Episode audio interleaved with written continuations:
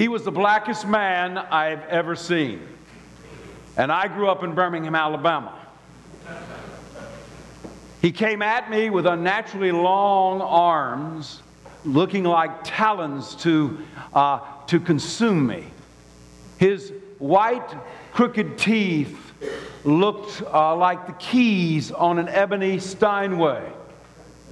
And when he wrapped me up in his arms, I felt all the pain that I had packed away in a backpack um, being untethered from me as I made the long journey from here to northern Kenya.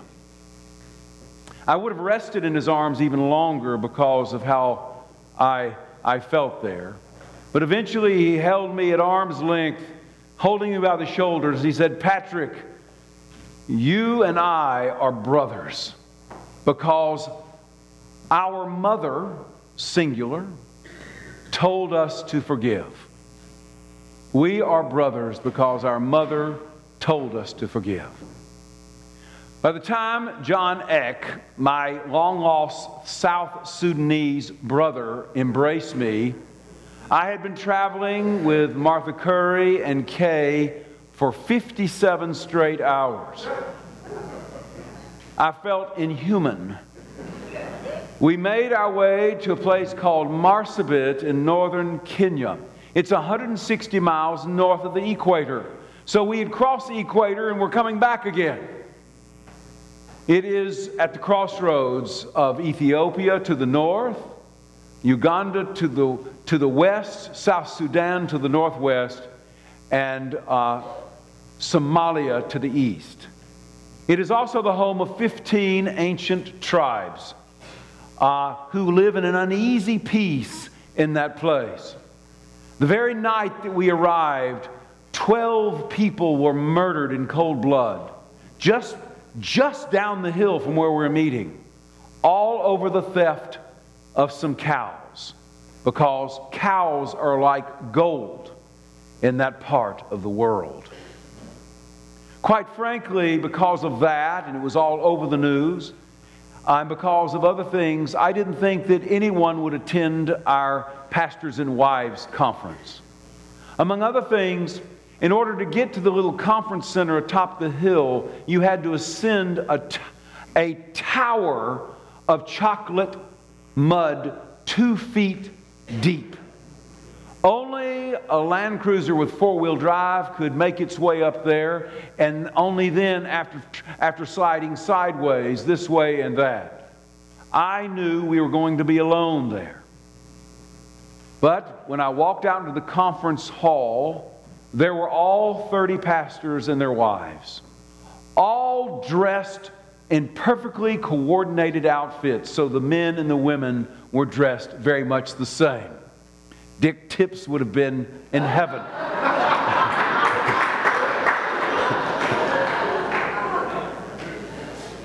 and they all had brightly shined shoes, and this is the part that was truly miraculous. There was not a speck of mud, a speck of dirt, a speck of, speck of dust on their shoes, even though they had walked up that hill. I took it as commensurate with the time that Jesus walked on the water, for surely they had to have walked top that mud. But what was really miraculous is when they started singing. Before we began, the presider of the conference asked them, asked some of the men and women to come up and lead us in singing. No song sheets, no instruments, just their a cappella voices. And it filled the room with such resonance that I was swept away. I tell you that if Isaac Watts and John Wesley had heard them singing, they would have written all of their hymns for Swahili instead of English because it is the perfect language for hymnody and singing praise to God. At one point, I felt like John of the Revelation when I got, I, I came up beside one of my new African friends and I said, Tell me what they're singing. And he said, we are praising a mighty God. We are praising a mighty God. We are praising a mighty God. Hallelujah. We're claiming a mighty God. We're claiming a mighty God. We're claiming a mighty God. Hallelujah. We are serving a mighty God. We are serving a mighty God. We are serving a mighty God. Hallelujah. And in Swahili, it is penetrating. And I was swept away. And then came some of the presentations. Martha Curry and Kay and I all had presentations to make. The theme of the conference was the importance of pastors loving their wives in the ministry for the health of the church. Now, you may say, well, that just makes common sense. But half of these pastors had come out of radical Islam. And, ha- and all of them had come out of the tribal culture where women had been treated for, their, for generations as, as, as property or as children. And the Archbishop called this, uh, called this conference so that we begin to teach about how in the Lord Jesus Christ there's neither male nor female, and all are made in the image of God, and we cooperate and we adore our wives as Christ adores the church but I didn't know how it would go. When Martha Curry started speaking, she spoke twice, and I'll have to tell you that I believe that her talks were the most penetrating. And then Kay got up and gave, gave a terse, very honest uh, talk about what it means to be a pastor's wife. And all the women were tuned into her. And then I got up to speak, and I don't know how well it went. I had, uh, but but you have to speak through a translator even though all 60 people had a facility with English, um, the, um, you, that they're most comfortable with their, with their uh, with the language of Swahili. And so you speak a couple of sentences, and your translator is, is saying them over in Swahili and using exactly the same gestures that, that you've been using, except better.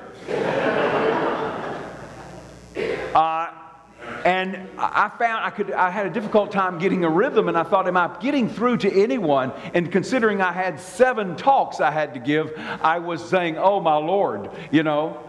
And so after our talks, the presider got up and said, now let's have prayer. Now, I've grown up in the Episcopal Church all my life, and when somebody says, now let's have prayer, everybody kind of gets in their pew and puts their head down like this, you know, and says their private little, you know, uh, serene prayers. That's not the way it works in northern Kenya. When the presider said, Now let's have prayer, all 60 people came up to the stage. All 60. And the woman who was most ornately dressed, most beautifully dressed in gold and black with a black scarf, perfectly coiffed hair, and shiny red high heels, she came up to the edge of the stage. She fell directly on her knees and hung her head over the stage.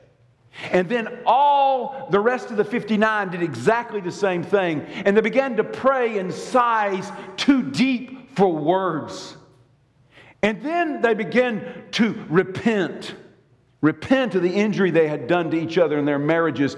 And the tears hit the stage so that it became slick with water. At one point, I looked up and I saw Kay, and she was sobbing like Mary Magdalene at the tomb of Jesus. And all of a sudden, in the face of this repentance, all of my Western pretensions let go. And I began my own repentance for the injury that I have ever vested on Kay or anyone else. It was about that time that my new, my new brother, my long lost brother John, came up with those long arms and he wrapped them around me.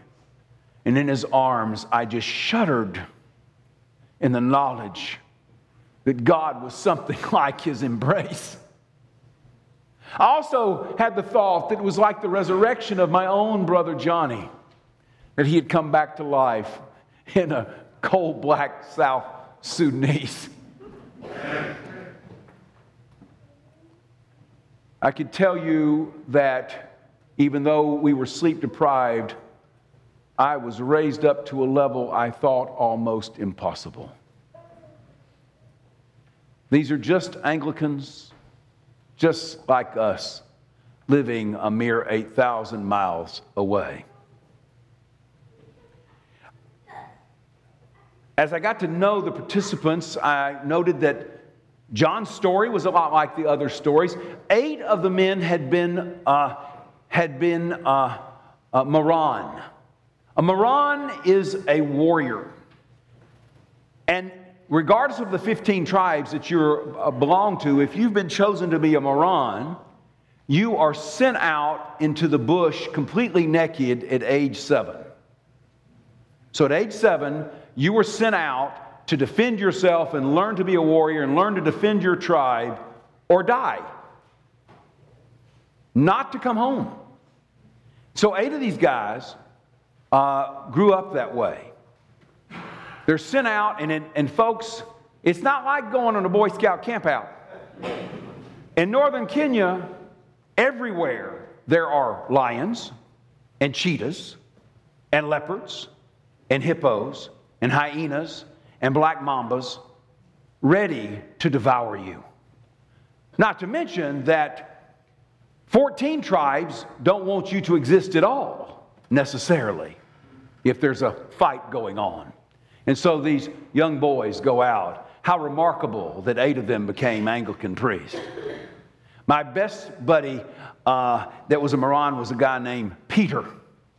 And his family had sent him out at age seven when he hit double figures, he came back to the village and they asked him if he wanted to go to school.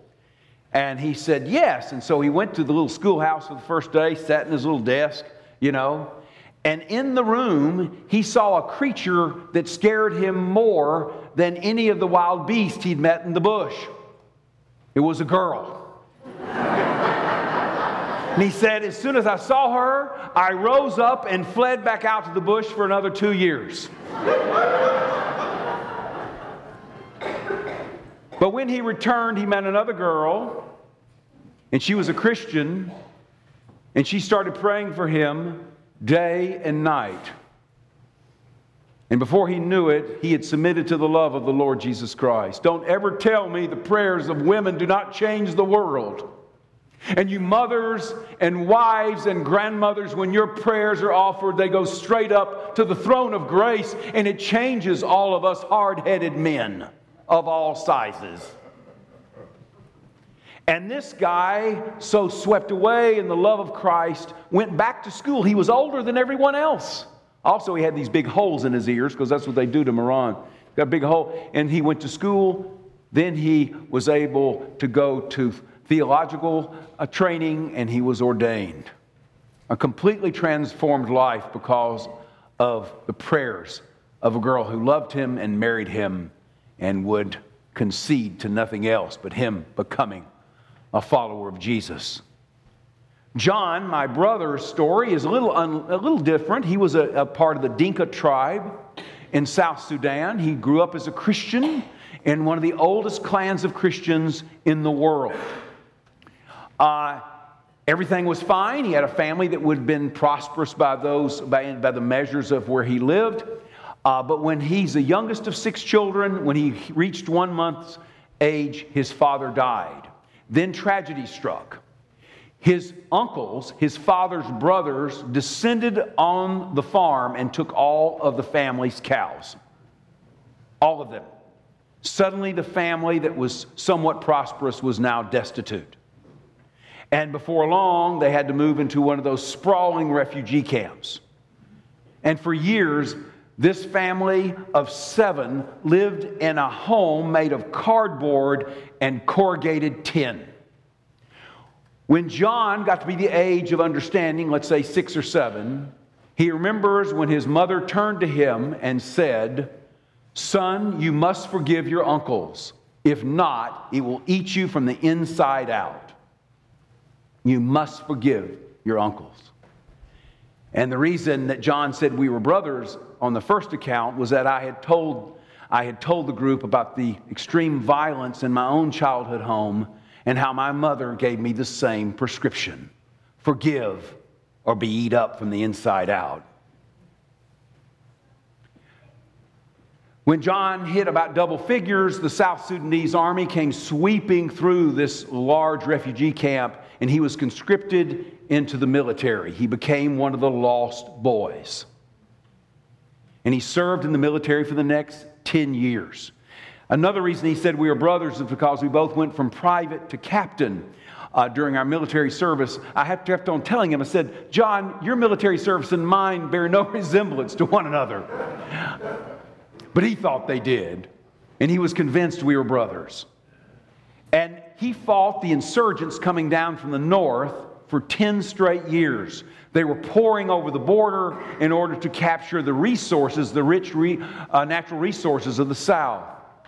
When he'd been serving eight and a half years, he was a captain, his position was overrun.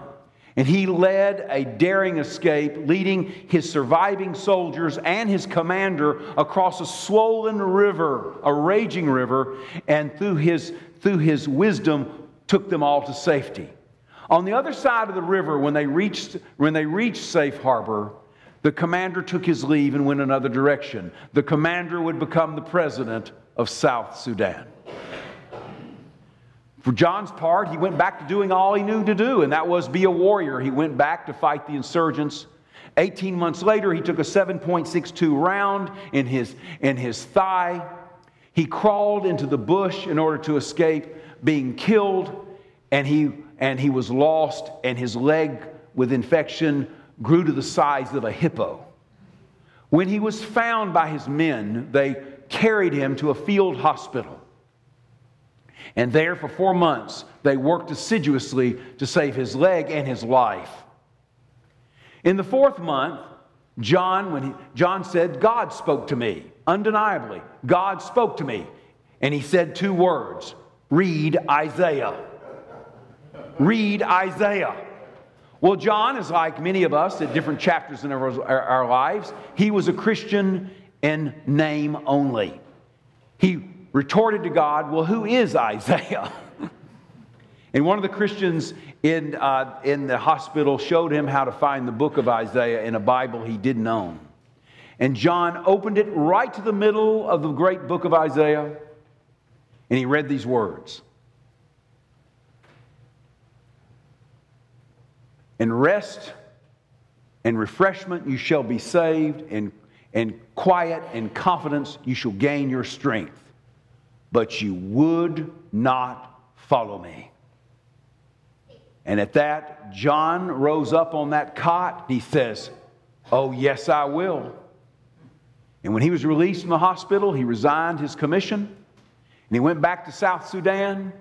He went back to school, went to university, and was ordained an Anglican priest in the Anglican Church of South Sudan. Life was good. He married a woman called Deborah who was tougher than he than he is, and they had nine children, and he oversees merely 14 churches.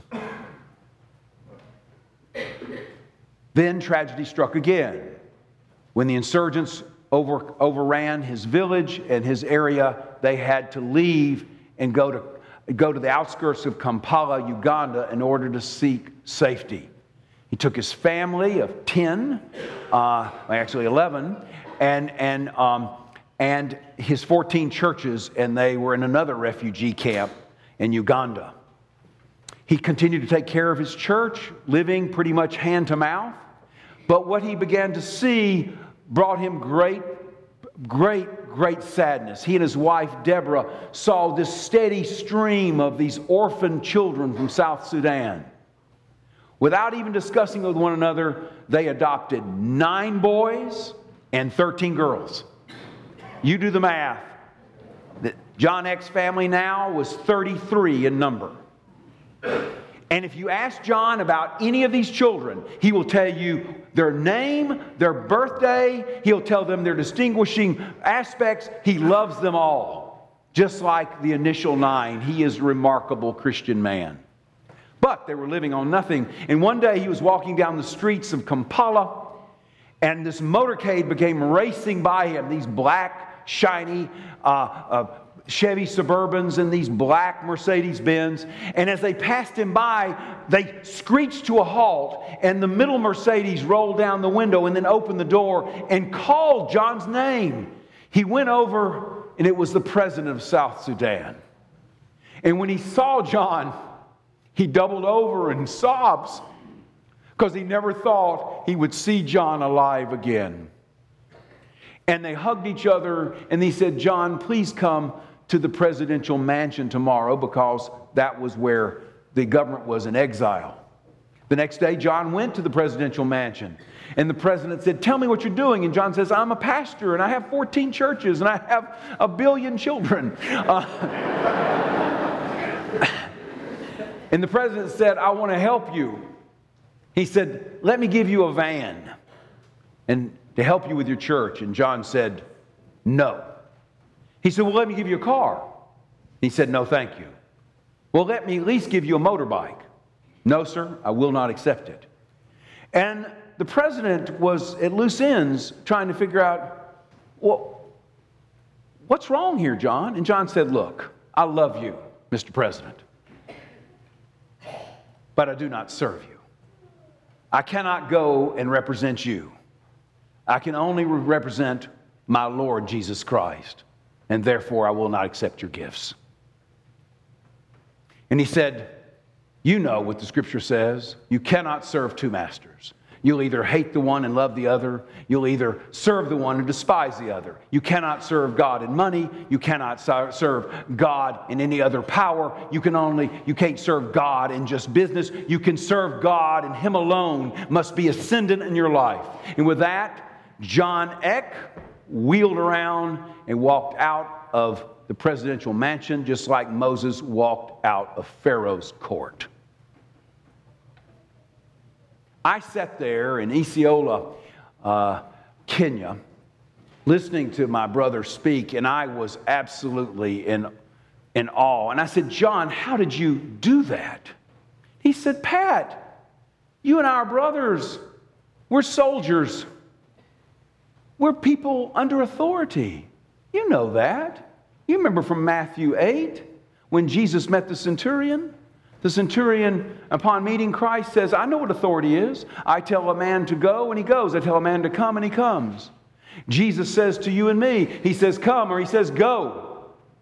And we obey because He's our authority. And if we, if we make Him authority, just one word from Him will heal us. Just one word. And he says, I know you believe that, Patrick. And I thought, how wonderful to have a brother that thinks more of you than you think of yourself.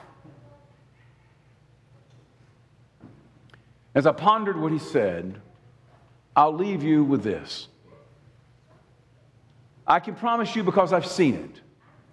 If, if we submit to the authority of Christ and Him solely, we submit to Christ, He will change our hearts and make us generous again.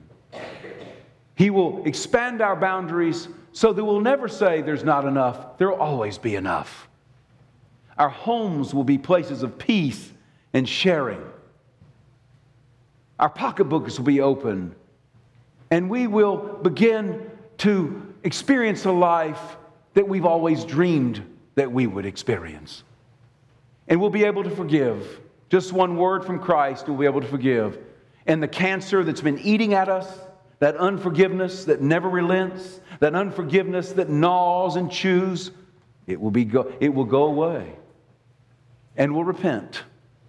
We'll finally repent of all the wasted time, all the wasted days when we've been consumed with self, with our solipsistic, self centered yearnings. And Christ, who has authority in our life, let us begin completely anew.